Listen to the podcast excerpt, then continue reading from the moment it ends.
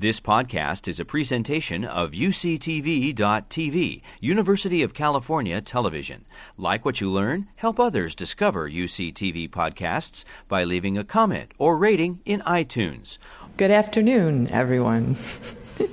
I'm Professor Ann Taves, and I'd like to welcome you all to this year's Tipton Lecture in Catholic Studies. This year's J E and Lillian Byrne Tipton Dig- Distinguished Visiting Professor is Thomas Csordas, who is Professor of Anthropology at U C San Diego. Each year we invite a distinguished professor who's done wor- uh, research on Catholicism to join us for a quarter to teach undergraduates and graduate students, and we invite them to offer this lecture on their research. So let me tell you a little bit about him. Throughout his career, Csordas has been principally interested in the anthropological study of embodied experience and how our subjective subjectivity, our subjective experience is transformed through ritual, religious healing, illness, and language. Theoretically, his work is informed by the phenomenology of Merleau-Ponty, as well as by other, a variety of other distinguished thinkers such as Bourdieu and Foucault. Ethnographically, however, um, most of his research has focused on Catholics, charismatic Catholics to be precise, and many of the books for which he's best known Uh, focus on Catholics, even though as an anthropologist, he doesn't always tell us that in his title. So, for example, his best-known work and the foundation for much that followed is called The Sacred Self, and it's a cultural phenomenology of the Catholic Charismatic movement. His, one of his next books, Language, Charisma, and Creativity, The Ritual Life of a Religious Movement, is a study of the Catholic Charismatic movement. Soon after that, Body, Meaning, and Healing dealt with charismatic Catholics and compared them with Navajo healing practices, so the healing practices in both contexts. Some of his most recent work has focused on globalization, and he's edited both a special edition of a journal and a book on globalization of religion. But here again, it's the Catholic Charismatic movement that drew him into this new line of research, and it is within that context that he's now exploring the growing interest in exorcism in Catholic circles, and especially among charismatic Catholics. He recently received a grant from the Social Science Research Council that's been funding a number of studies on prayer. He wasn't sure when he applied for a grant if exorcism counted as a form of prayer, but it turns out that it does. And with this two-year grant that he's now received, he was uh, enabled to go to Rome week before last to participate in a seminar uh, for priests on exorcism. He had to get permission to go, and he can probably tell you about that. And we deliberately scheduled his Tipton lecture for after he returned so that we could get a full report on his experiences there in Rome. So it's with considerable pleasure, delight, and interest that I introduce Professor Csordas, who will speak on Hammering the Devil with Prayer, the Contemporary Resurgence of Exorcism in the Catholic Church. Tom?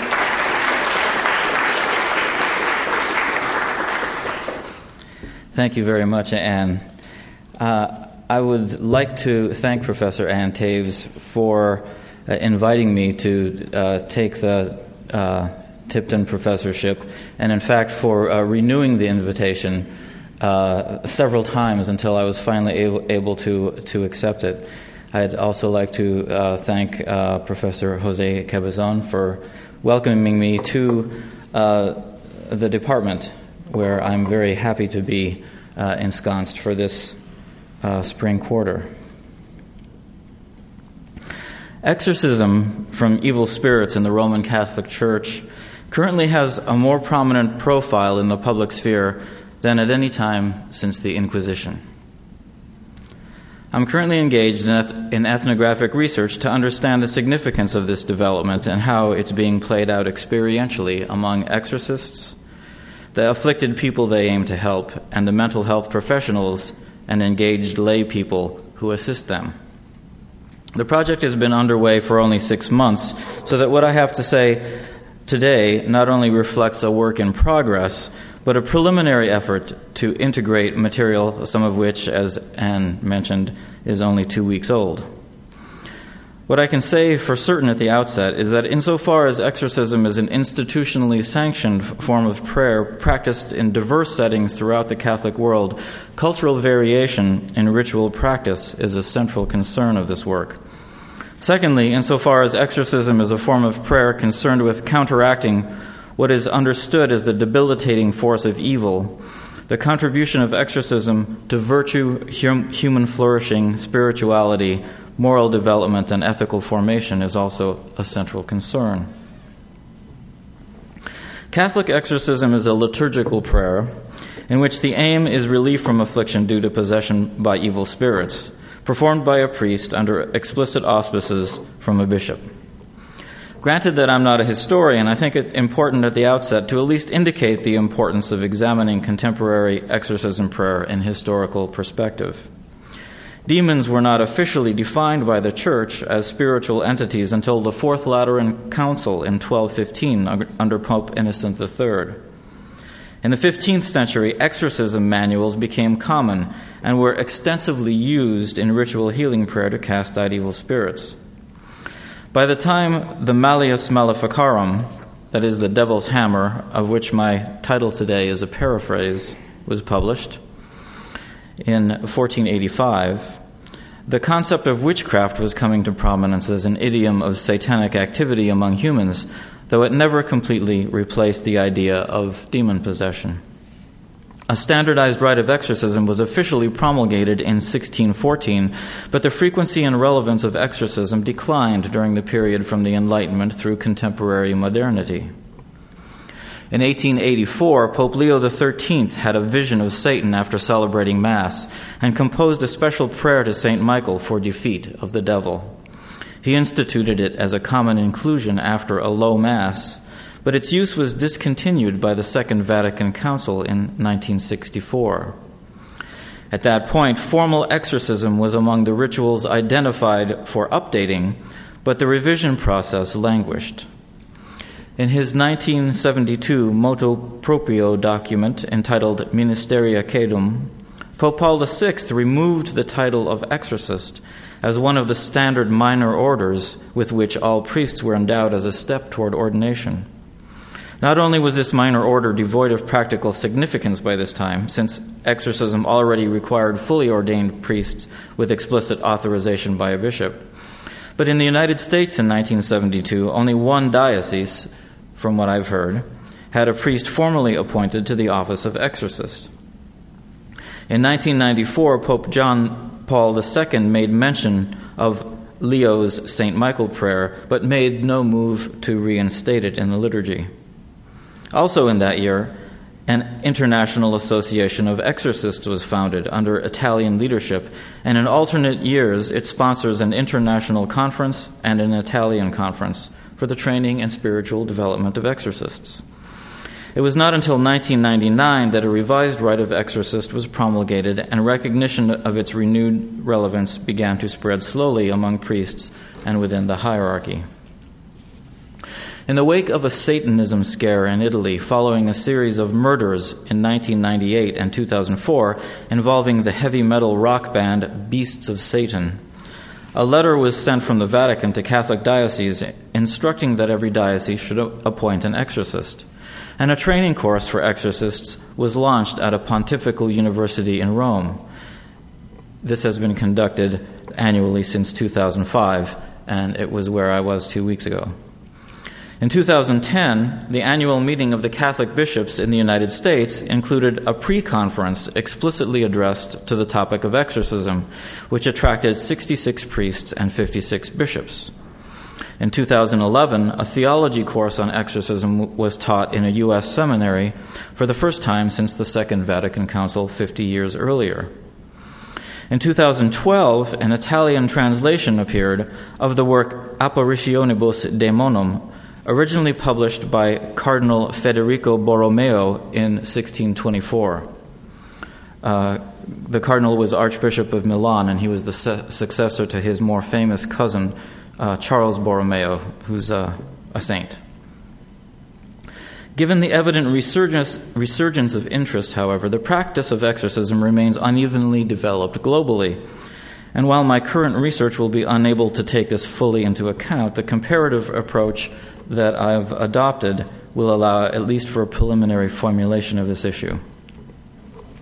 Now, the trajectory of this development suggests that exorcism be understood not only as a form of religious practice, but also as a dynamic social phenomenon. I take this observation as central, and it demands explicit attention to the relation between the concrete experiences of social actors and the broader cultural processes and social, social forces in which they're embedded. Specifically, exorcism prayer can be understood both experientially, in terms of the therapeutic process put into play by the practice of ritual healing as an attempt to promote flourishing, and institutionally, in terms of the religio-political stance established in the face of global cultural processes in social context.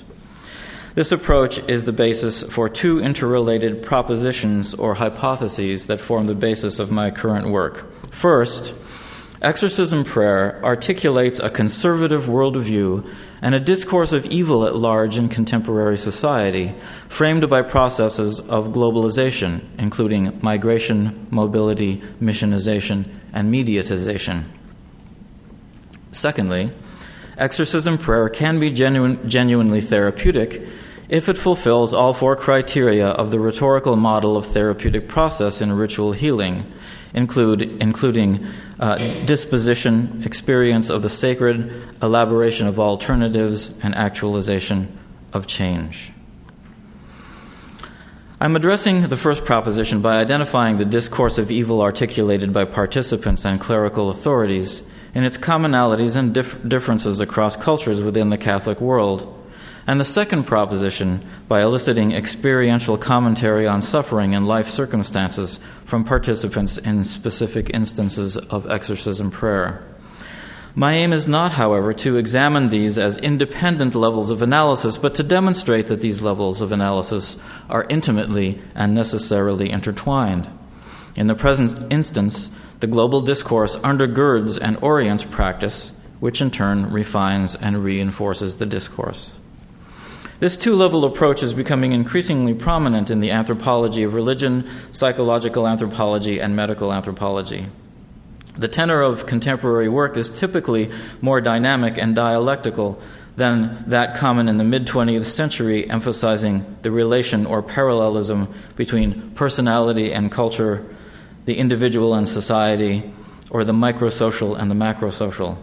To be precise, in addition uh, to understanding therapeutic process per se, analysis of specific local instances of exorcism prayer is necessary to understand both the response and adaptation to larger cultural processes and the meaning attributed to such processes insofar as they may be perceived to impinge on everyday life. In addition to understanding the religio-political stance of Catholicism per se, analysis of global cultural processes is necessary to understand the institutional forces and motivations that contribute to shaping the nuances of practice, performance, and experience on the local level, as exorcists and the afflicted engage in sessions of prayer. The key symbol that constitutes the empirical linchpin between the experiential and institutional levels of analysis is spiritual warfare, in which each session of exorcism prayer for an afflicted person is a small skirmish, and in which current events on the geopolitical stage bespeak a conflict of cosmological significance. Let's talk first about the processes of globalization in the social context of prayer, because this aspect of the research addresses the resurgence of exorcism as a phenomenon that indexes an anxiety and preoccupation with evil in contemporary society. In terms of ideology, the issues are how the distinction between evil as a cosmological force and as a characteristic of persons and their actions is articulated, as well as the relation between the stance toward evil on the part of official theology and the popular theology of spiritual warfare. In terms of social practice, this has to do with whether the resurgence is more the result of a, a push from the Catholic grassroots or a pull from the Catholic hierarchy. In this respect, the grassroots are constituted by the Catholic Charismatic Renewal Movement, which recognizes evil spirits as a source of affliction and whose members often seek out prayer for exorcism. According to my early interviews, in the United States, it's also been fueled by increasing numbers of Catholic immigrants from Latin America and Africa, specifically from cultures traditionally concerned with afflictions caused by witchcraft and evil spirits. From the side of the hierarchy, there appears to be an effort to preempt the global influence of Protestant Pentecostal forms of counteracting demonic forces that can be performed by lay people rather than priests to contain the influence of high-profile uh, Catholic exorcists like former Archbishop Emmanuel Milingo of Zambia, and to account for and per- perhaps distract attention from global scandal over sexual abuse of young people by priests. This approach on this, uh, the, the approach on this level is based on my previous work on religion and globalization, taking into account how what is ostensibly a uniform type of healing prayer adapts and becomes transformed as it traverses national and cult- cultural boundaries in the context of political insecurity associated with the decline of nation states, material insecurity associated with economic globalization, and institutional insecurity associated with events such as the clerical sexual scandal and the demographic shift of membership in the Church to the Southern Hemisphere. This involves understanding the extent to which the current prominence of exorcism prayer and its discourse of evil is a centripetal rhetorical force, further consolidating the influence of the Vatican, or a centrifugal rhetorical force as it adapts and is transformed by local cultural influences.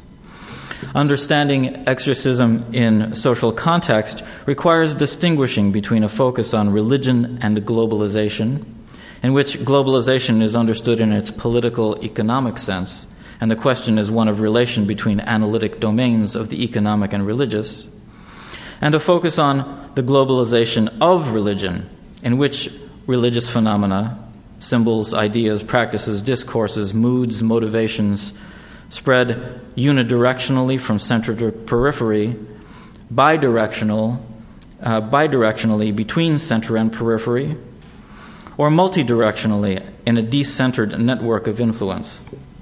It's the latter focus that takes precedence in my approach to exorcism's discourse of evil abroad in the world, and there are four relevant sub-processes of religious globalization.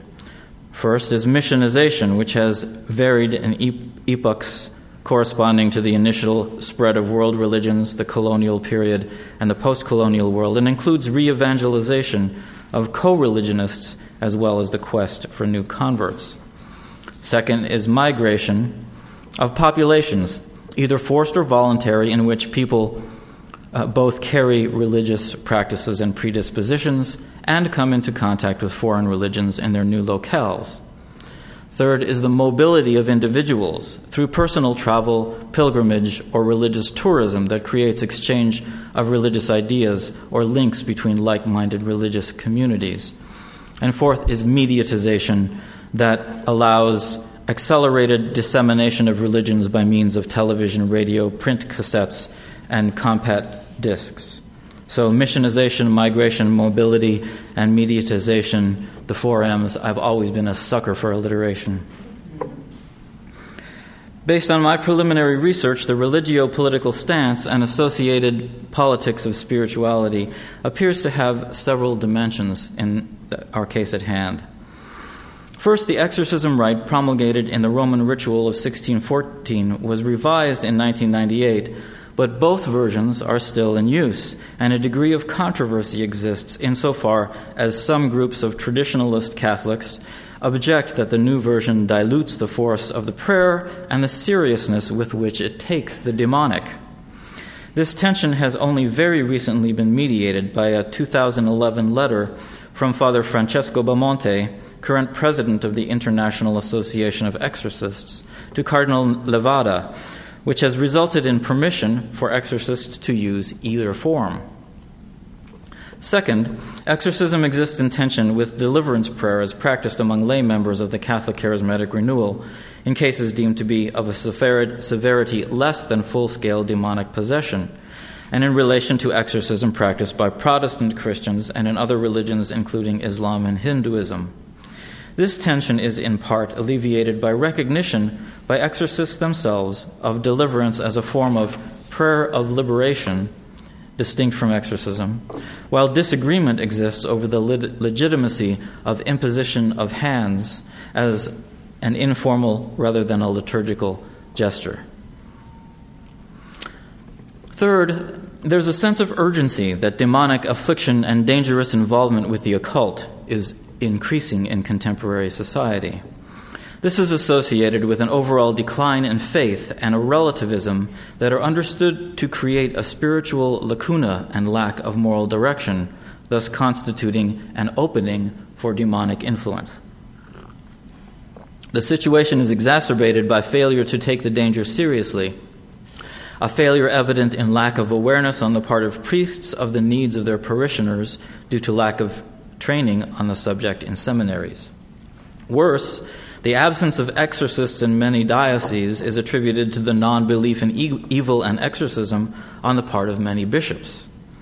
In the context of citing biblical passage, passages about exorcisms performed by Jesus and papal statements about the reality of the devil, one hears the challenging statement that if one does not believe in the devil, one might as well not believe in the resurrection.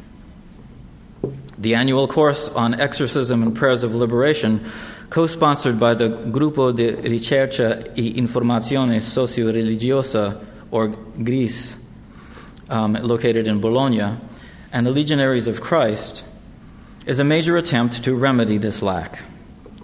In two thousand thirteen, the course attracted one hundred sixty-three participants from twenty-five countries, and as Anne mentioned, I was one of those. The most well-represented con- countries being Italy with fifty-one people, the Philippines with fourteen, Mexico with twelve, Spain with eleven, the United States with eleven, Great Britain including Scotland with ten, and Colombia with eight. Fourth, and this is something that I find really um, uh, fascinating and problematic as well methodologically, there are two critical conceptual boundaries that appear to establish the epistemological limits of exorcism practice, and the consequences of which must therefore be explicated ethnographically. One is the boundary between psychiatry and religion, which somewhat ironically is rendered virtually impenetrable precisely by the Church's complete acceptance of ch- psychiatry. That is, mental illness must be professionally ruled out prior to recognizing a problem as due to demonic affliction. And therefore, by definition, the standard formulation of ethnopsychiatry that recognizes psychotherapy and religious healing as equivalent or alternative ways of addressing affliction cannot be applied within the logic of the system. That is, our standard academic move Um, of applying the psychotherapy analogy, well, of course the medicine man, of course the chanter, of course the shaman is very much like the psychotherapist, except adapted to their own their own culture. That analogy doesn't apply purely if you have a situation in which psychiatry and psychotherapy are themselves accepted, and then the religious practice of healing is distinguished as something quite different. The other epistemological boundary uh, is that between the Abrahamic religions of Judaism, Christianity, and Islam, and all non-Abrahamic religions, including all forms of shamanism and polytheism. While the Abrahamic religions are understood to share a conception of demonic evil, in a stance reminiscent of the period of European colonial conquest, the spirits and deities of other traditions are invariably and irredeemably, and I use that um, word um, pointedly, irredeemably understood to be aspects of demonic evil themselves. Now, moving on to the to the therapeutic process um, level of analysis that I'm um, trying to elaborate. Uh, this aspect of the work addresses the concrete experience of participants in exorcism as a form of ritual healing, including exorcists, those who assist them, and those who seek their help. Catholic exorcists must be ordained priests, but some are diocesan priests while others are members of religious orders, and it's necessary to determine how these different backgrounds affect their work.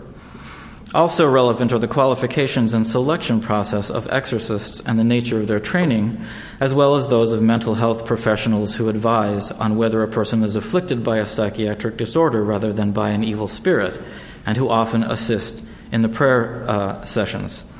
Um, this issue of the selection process of exorcists is, is relevant. For example, Um, uh, one of the things that I was, was asking um, priests that I met in this Rome conference uh, two weeks ago is whether they were sent there by their bishop in order to get ready to take on the role of official diocesan exorcist, or whether they were coming of their own interest to find out what the what the circumstances were uh, of of exorcism, and it was it was mixed among those uh, among those people. Um, people who determined to be under demonic influence also have specific characteristics with respect to their life history, spiritual background, and mental health status. Insofar as our current notion of human flourishing is traceable to the concept of eudaimonia as used by Aristotle and the Stoics, in the present context the relation between daemon and demon cannot go unremarked. Anthropology has a rich tradition of addressing similar concerns in the cross-cultural literature on ritual healing. Catholic exorcism fits this category precisely insofar as it's intended not only to have the negative function of removing the debilitating effect of evil in the form of demonic affliction as an impediment to flourishing, but also the positive function of restoring a life of prayer and spirituality as the basis for flourishing. Critical to this understanding, undertaking is identifying variation in the cultural patterning of self and emotion, in terms of which both affliction and flourishing can be recognized and defined. This approach is based on the rhetorical model of therapeutic process I developed in earlier work on religious healing and refined during my work on Catholic charismatic healing and Navajo healing. The model is based on an interpretive analysis of modulations of meaning and experience in the healing process and includes four components. First is disposition of the afflicted, both in the psychological sense of their prevailing mood or tendency for engagement in ritual performance, and in the physical sense of how they're disposed vis-à-vis the social networks and symbolic resources of the religious community. Second is experience of the sacred, taking into account the religious formulation of the human condition in relation to the divine, the repertoire of ritual elements that constitute legitimate manifestations of divine power, and variations in individual capacities for experience of the sacred that may influence the course of therapeutic process. Third is the elaboration of alternatives or negotiation of possibilities that exist within the assumptive world of the afflicted.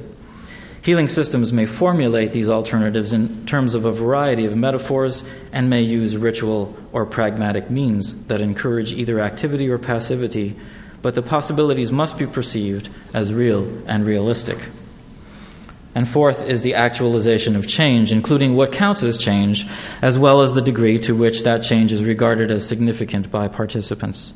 This may occur in incremental and open-ended fashion without definitive outcome or without overt miracles. My research so far indicates several issues that must figure in this analysis.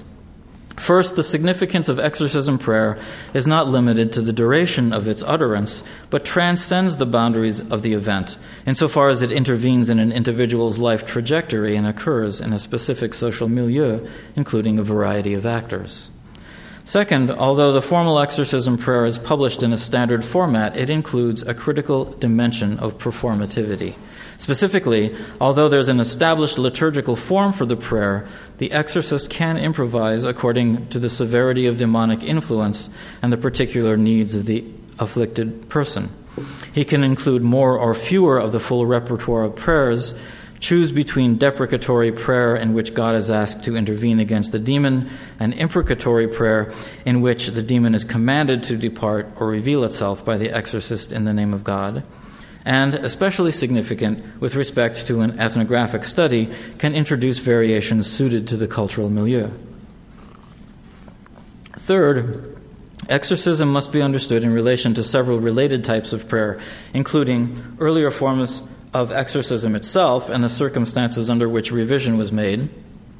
Second, as we've already mentioned, deliverance from evil spirits, a related but non-liturgical prayer common in the Charismatic Renewal Movement. Uh, third, prayers for spiritual protection prior to and following exorcism proper on the part of both officiating priest and afflicted person. And fourth, prayers conducted on a daily basis by the afflicted as intended to promote spiritual growth and a virtuous life free from satanic influence. In this sense, exorcism is not an isolated genre of prayer, but part of a performative constellation of interacting types of prayer.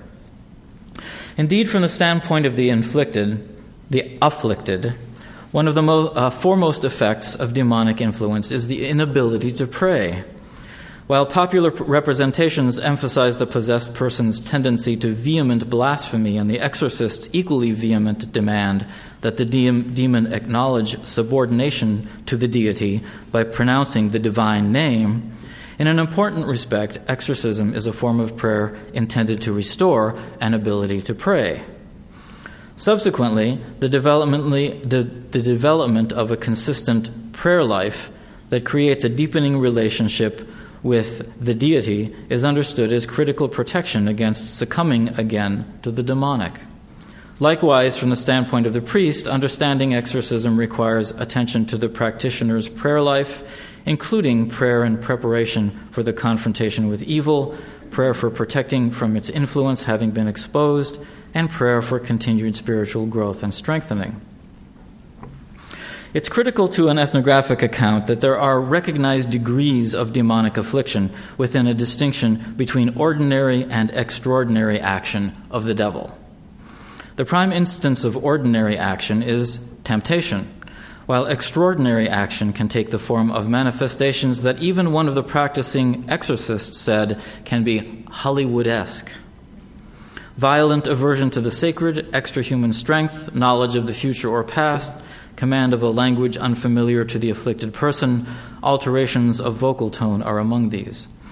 What I'll emphasize here, though, is the manner in which the exorcist focuses his attention on the phenomenological field of everyday life to determine how and whether the evil spirit has gained a purchase on the life of the afflicted.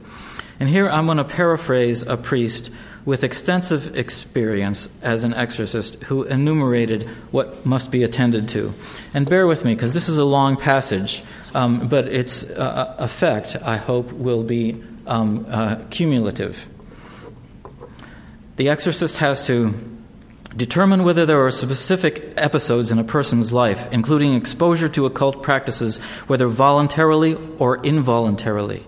Based on case studies, we ascertained that ways that open the road for the devil are participating or being present at seances, spending time, time with tarot, chiromancy, mediums, extrasensory perception, amulets if received from wizards, consecrating them to spirits with specific rituals, objects bought as souvenirs of travel that are cursed, being present at ceremonies as a tourist, practices like transcendental meditation and Reiki, so-called magic communities, cult groups or associations practicing initiation to esotericism, listening to music with a message that invites to necrophilia, Satanism, homicide, suicide, blood rites, Eucharistic thefts, which are in exponential increase, black masses with satanic rites, with profaning of sacrament and sexual orgies, orgies and ritual homicide.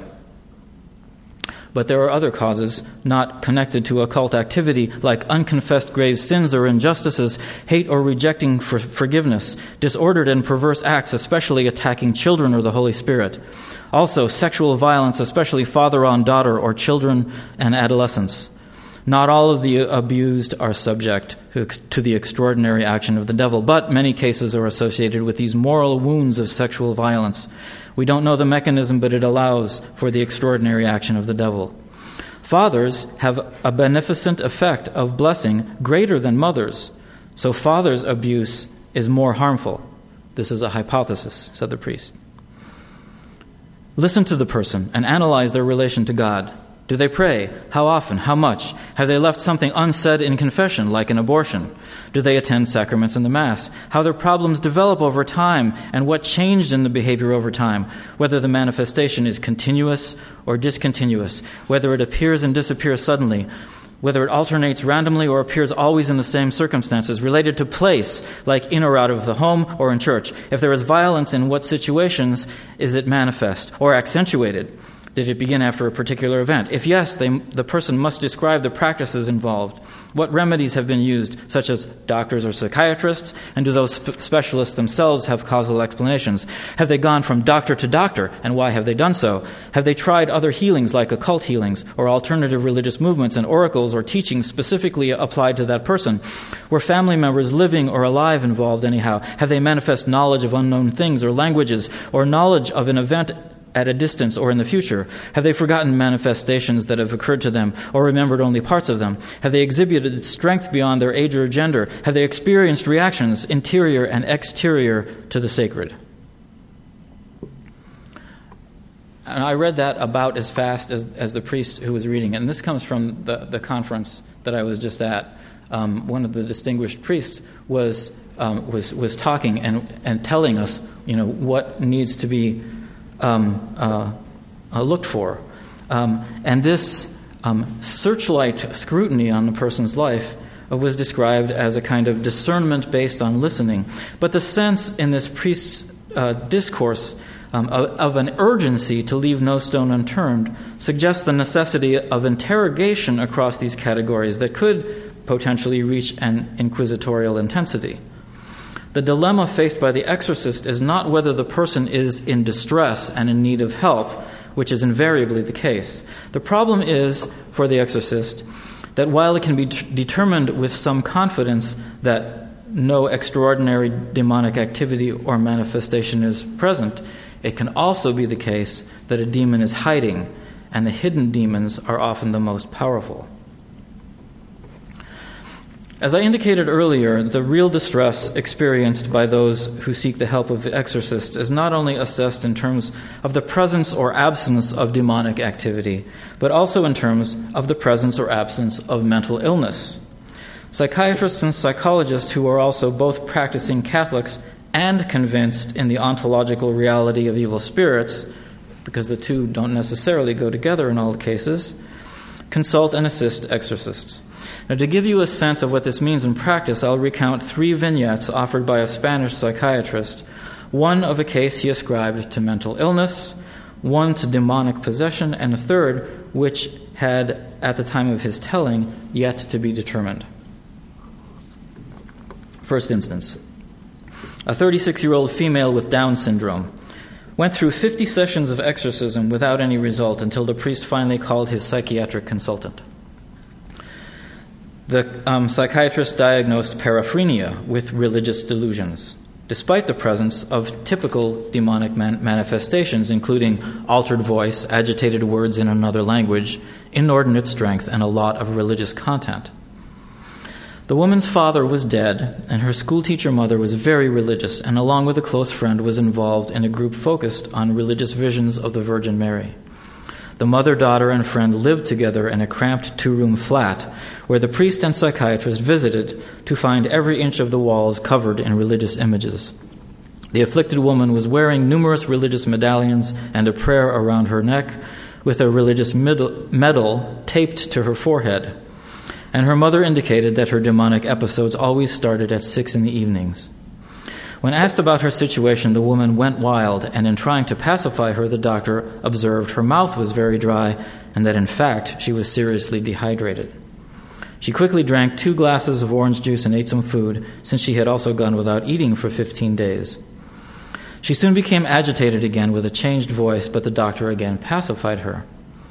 After four rounds of agitation and pacification, the doctor realized he could start and stop the manifestations, and the priest began to be skeptical, and the mother became annoyed. The doctor prescribed a one-week course of anxiolytic drugs and sleeping pills, instructed the mother and daughter to move out of the cramped flat, and for the daughter to wear only one religious medal. The mother obeyed but was skeptical, for in fact she was a party to the religious delusions herself, and apparently aware that demons are said to sometimes attack those who are especially saintly, and wishing, perhaps, that her daughter would prove to be such a person.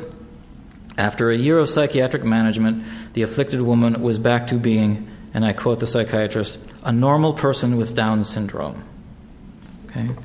That is, no demonic affliction and no mental illness. Second case, a sixty-year-old woman understood as legitimately possessed. She exhibited eight to ten of the classic symptoms of possession. She was stronger than her age or gender warranted, with four people needed to restrain her, with voice and face changed, eyes rolled back and white, vomiting a strange green liquid, speaking an ancient language, having a strong negative reaction to holy water, the cross, and the priest's stole.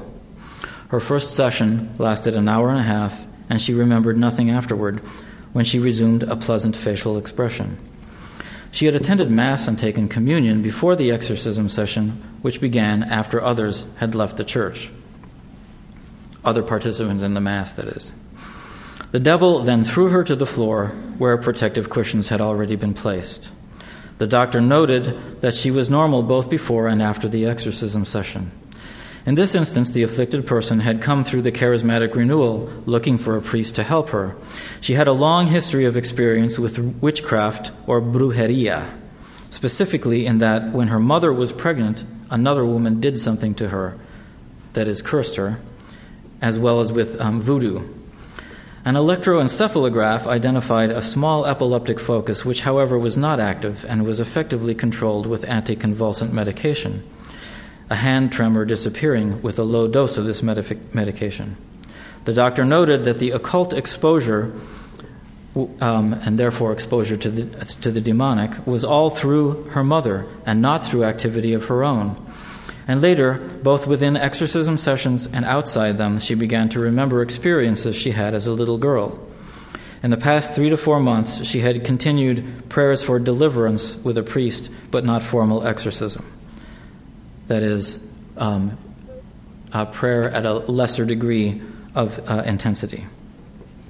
And this was a case that was deemed by the psychiatrist and his priest um, colleagues to be one of actual uh, possession. The third case, the indeterminate one, was an ongoing case of a twenty-six-year-old woman from Romania, and it was creating some perplexity for the doctor and the two priests with whom he worked.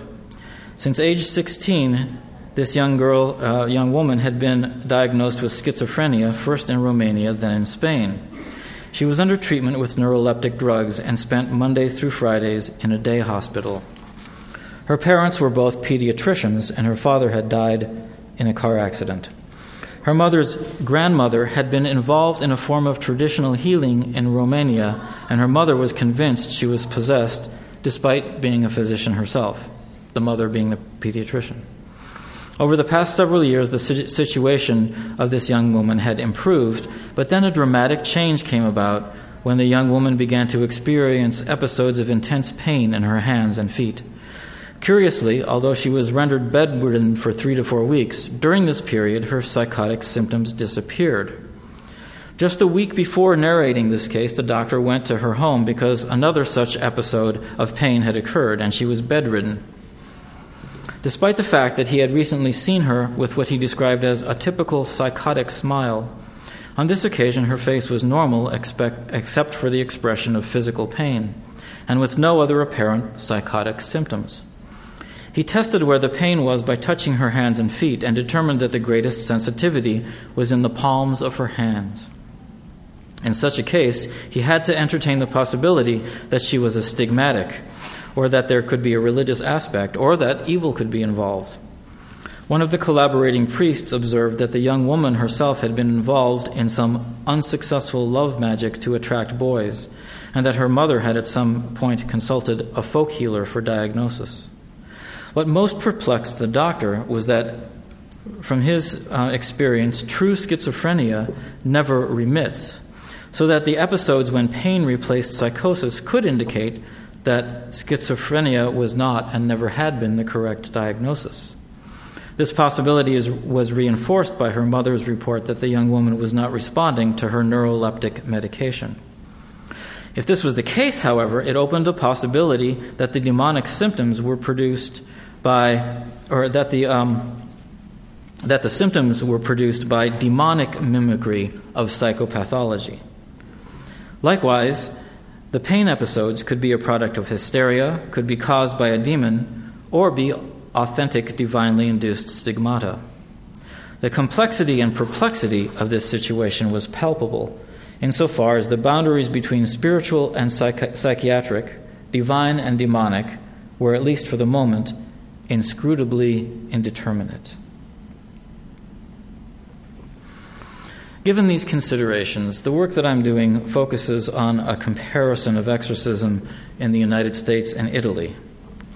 Italy is the center of the Catholic world, and the United States is home of a globally influential Catholic community with vivid social and cultural contrasts between them. In the United States, as of two thousand five, there were sixty-nine point one million Catholics, constituting twenty-three percent of the total population of three hundred million. Belonging to eighteen thousand nine hundred ninety-two parishes in a total of one hundred ninety-four dioceses.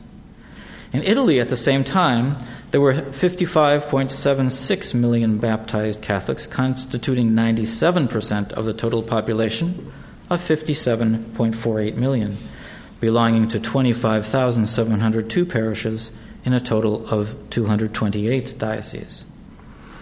Whereas my preliminary research indicates that in the United States there are currently approximately sixty active exorcists in dioceses, in Italy there are estimated to be slightly more than two hundred, such that whereas a small proportion of U S dioceses have officially appointed exorcists, some Italian dioceses have more than one. As of this year, for example, the Archdiocese of Milan has twelve exorcists. A comparative approach is all the more called for, insofar as the Catholic Church is a transnational institution about which it would be impossible to generalize without taking account of cultural dis- differences across the Catholic world. And also, American priests tend to receive exorcism training and apprenticeship in Italy and subsequently adapt the knowledge to their home locales. This comparative approach also corresponds with the recognition within anthropology of the need for multi-site research on social phenomena of global scope, as well as on the relation between national identity and religious life. There is a number of contrasts relevant to my central um, propositions. In Italy, Catholicism is the prevailing religion but has a substantial degree of internal pluralism, while in the U S, Catholicism is a minority religion in a religiously plural nation. Catholicism provides a generalized symbolic code across political and regional diversity in Italy, while in the U S, national identity provides a generalized symbolic code across religious and social diversity, and the relation between church and state is correspondingly different, along with conceptions of the church as a bastion against evil, godlessness, and secularism in the world. In Italy, Catholicism is prominent in the public sphere, whereas it is significantly less so in the relatively more secular U S, such that, for example, the recent interve- intervention by American Catholic bishops in the controversy about medical insurance coverage for birth control appeared rather odd and unusual. Patterns of immigration differ, such that my interviews so far indicate that American exorcists connect the rise and the need for exorcism with the increased presence of Hispanic and African groups who believe, who bring belief in evil spirits and perhaps the spirits themselves from their home countries, while Italy is sustaining increased immigration from North Africa, such that Islam is now the second largest religion in that country. This has potential interest in the degree to which Islam may or may not be invested with demonic characteristics in the two countries. Whereas in Italy there's an enduring stratum of folk Catholicism, including pilgrimage, devotion to local saints and the Virgin Mary, beliefs in curses, witchcraft, and evil eye, relatively speaking, it can be said that there has been somewhat of a Protestantization of Catholicism in America. This circumstance, along with differences in the cultural patterning of self and emotion associated with differing parent-child and extended family relations, can be expected to lead to relevant difference in typical forms of distress and expressivity. Char- characteristic differences in gender relations between the two countries must be an important site of comparison, though the pattern of male priests exercising a predominance of afflicted females is a pattern that has remained intact since the Inquisition and witchcraft persecutions. A final cultural contrast is the relative role of popular media, with the U S being the source of a near-constant stream of movies and television reports about exorcism and widely publicized scandals about satanic abuse that relate to a broader horror genre. Across these um, differences, there are, let's see, I guess I should wrap up. It's about time, right? Yeah. Um, there's a, a series of, of, of thresholds um, that we uh, that uh, may be transcended, um, uh, and I think I'm going to um, skip over those. They're a little bit dry. Um, These are experiential um, and practical um, thresholds, but I'm going to um, um, give you a, a final um, anecdote or two uh, to to give you the, the sense of uh, of the difference the differences in um, phenomenological worlds, shall we say. Um, this is an encounter between an exorcist and a, and a psychiatrist, taken from um, a book called Esorcisti e Psichiatri, Exorcists and Psychiatrists, written by um, Father Gabriel Amorth, um, who is um, a very, uh, maybe the most prominent exorcist in the world, um, the, the official exorcist, one of the official exorcists of the Diocese of Rome. He says, "One day, Father Candido, who is a friend of his, was exorcising a young girl who was a student at the university, who presented certain symptoms of diabolic possession, but also signs of, disequilib- of psychic disequilibrium. Father Candido called on the help of a psychiatrist friend of his, and he gave the details of the case and set up a meeting.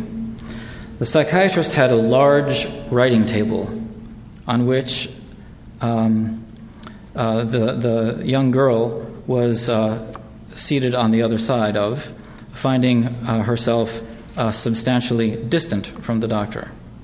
At the conclusion of the um, meeting, the psychiatrist said, 'Signorina, take this medicine,' and began to write on the prescription pad that he held in his hand. At this moment, a strange occurrence took place. Without moving from her seat, the young girl stretched out her arm, which became long, long, before the, before the dismayed eyes of the psychiatrist. 'Almost two meters,' he said later. Grabbing the first page of the prescription pad, on which the doctor was writing, she tore it off and threw it in the wastebasket, saying in a grave voice, 'This stuff is no use to me.'" Father Candido laughed with gusto as he narrated the fright with which his friend, in the aftermath, did not want to learn anything more about this young woman, nor about any other patient of the exorcist.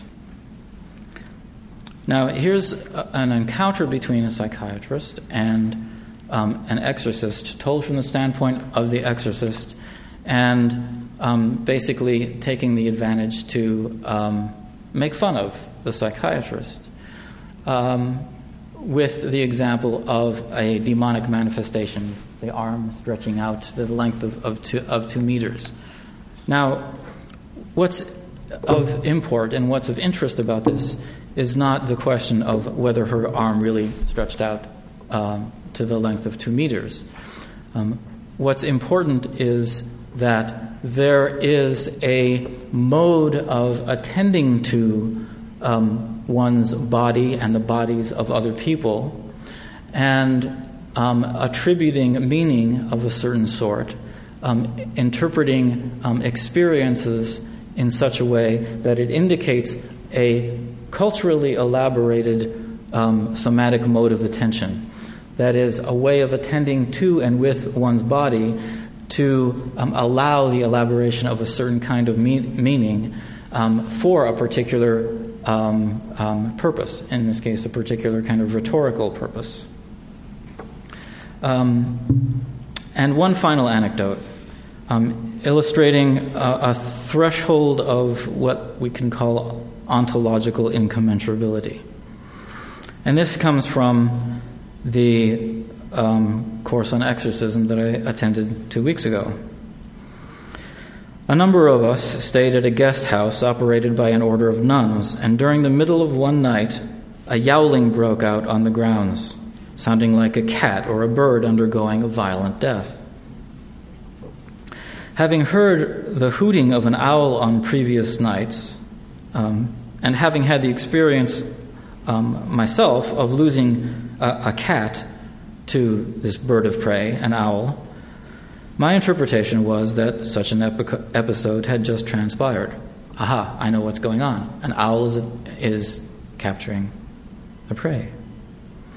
On mentioning this occurrence the next day to a priest participating in the course, I learned that from his standpoint, having had the experience of ritual attack on a monastery in his home region, his interpretation was that local Satanists were fully aware that an exorcism course was being taught in this locale and that they had perpetrated a ritually aggressive animal sacrifice on the guest house grounds. Appearing to me at that moment was the vividness of the untraversable threshold between phenomenological worlds that nevertheless are superimposed on the same existential space and are mutually visible from different ontological dimensions. Such are the moments that make certain people into anthropologists and keep them that way.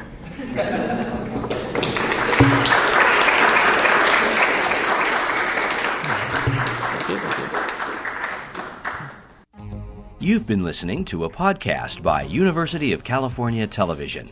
For more information about this program or U C T V, visit us online at U C T V dot T V.